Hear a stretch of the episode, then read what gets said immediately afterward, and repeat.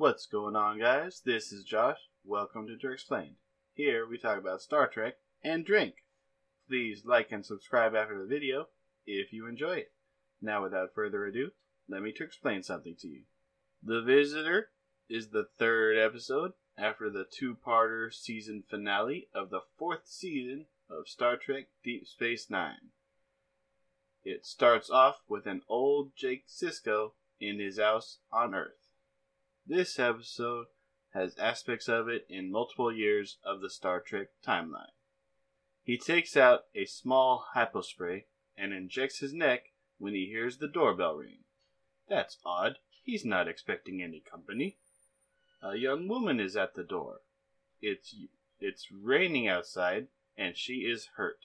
Scraped her head on a branch. So clumsy.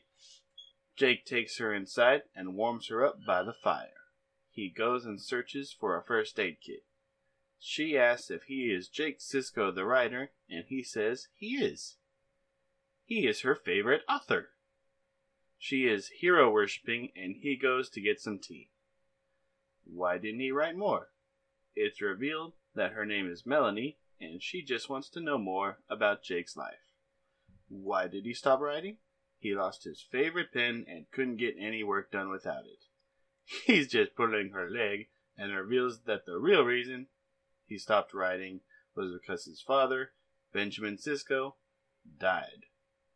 After the credits, old Jake Sisko scoots closer to Melanie, hey baby, and begins telling her of how close he was with his father, especially after losing his mother. Side note Jake loses his mother on the Borg attack at Wolf 359. So we flash back when Jake was 18 years old and suffering from some writer's block on a story he was writing. This is his past, but still our future. His dad, Benjamin, decides to take him through the wormhole to witness a subspace inversion of the wormhole, something that occurs only once every 50 years. Although, considering they've only been monitoring the wormhole for four years, how would they know that? But Jake is hiding away working on his writing. It's life, Jake. You can miss it if you don't open your eyes. True dat. Ben convinces Jake to come up to the bridge to witness the wormhole thingy, but the gravimetric field is kaputting, and so Ben goes to the engineering to fix things. Jake follows him in order to get him Jake follows him in order to get into trouble. The warp core is going to go kaboom, but Ben tries to fix it. Long story short, Ben fixes the warp core but gets vaporized in the process by a lightning bolt from the warp core. Jake yells, No! We flash forward and talk about how most people can learn to accept that a person they knew is gone and move on. But not Jake. He talks about the memorial service later on on Deep Space Nine and we flash back again. Funeral attendees talk about how great Ben was, but Jake didn't say anything. He couldn't step forward since he would be leaving stuff out. Daphne became a kind of surrogate mother, and everyone else goes out of their way to be nice. Nog tries to talk to Jake about his future, but Jake is not with it. Later, he wakes up to a lightning flash, and Ben is there sitting in a chair. What the fuck? He talks for mere seconds, then disappears again. Flash forward again to old Jake, and he tells Melanie that he told Dax, but it didn't seem like she really believed him. But it feels so real. Months later, we see another flashback. The Bajorans were leaving the station because of tensions with the Klingons. Worf and Kira talk to Jake about how he should be on a ship, but I guess doesn't have to be and he stays on D- DS9. Jake walks away. Kira talks later to Jake about living with his grandfather. Kira tries to convince him to leave, but Jake is just not ready. Ben made DS9 into a home and a vibrant community. Jake walks down the hall and sees another lightning strike. Ben appears again. Jake takes him to sickbay, and everyone is like, How the hell did this happen? I guess Ben's temporal signature is out of phase. How's that for some Treksplaining? Dax, O'Brien, Bashir, and Jake are all with Ben sickbay. Dax asks what the last thing he remembered was engineering. A few minutes ago. But that was actually a year ago. They go to try to find a fix to this while Jake and Ben share a father son moment. Jake wasn't holding up well with all of this. They try to set up a containment field for Ben, but it doesn't work. He disappears once more. Flash forward again to old Jake, and he talks about how he lost him again. He knows that Ben is alive, but trapped somewhere outside of time. It's hard on old Jake, but he's dying and wants to finish the story for Melanie. Melanie is a good listener. That's a good quality for a writer. Flashback again. The Federation turned control of the station over to the Klingon Empire. Jake had to leave and give up hope on seeing Dad again. Jake went to Earth and drifted around for a while, but went to school eventually at Pennington. Then he settled in Louisiana so he could be near his grandpa. He wrote a book called Anselm, then fell in love and got married. Flashback to an earlier time, but still a while after DS9, and Nog is a Starfleet officer visiting Jake and his wife. We'll call this middle aged Jake. Nog was able to visit the station recently, but it's looking run down. But get who but guess who's still there? Everyone's favorite stool warmer, Morn! Quark gave the bar over to Morn. I guess he got a moon. They toast Jake's newest book, Collected Stories.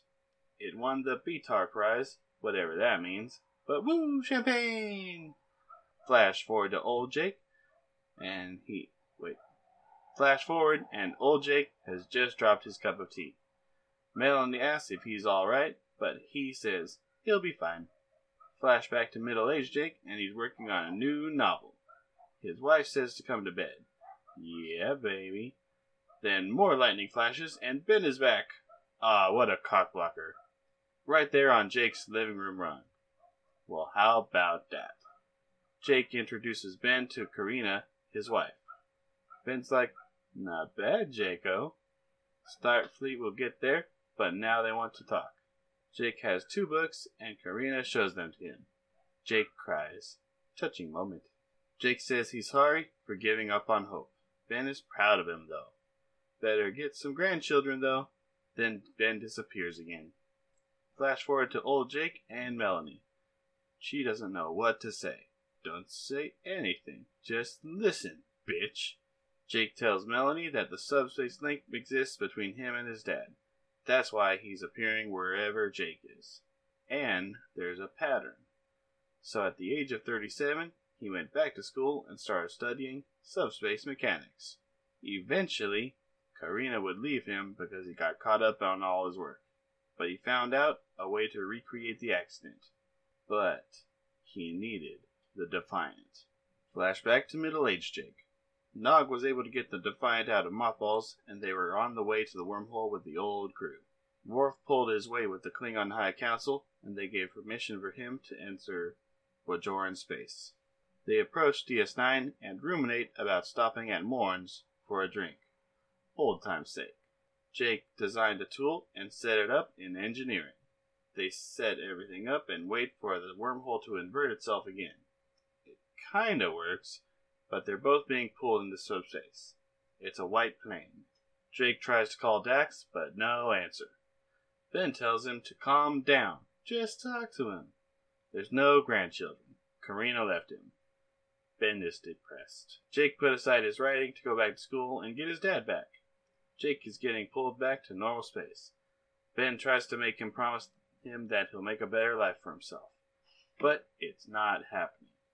Jake gets pulled back, and that's that.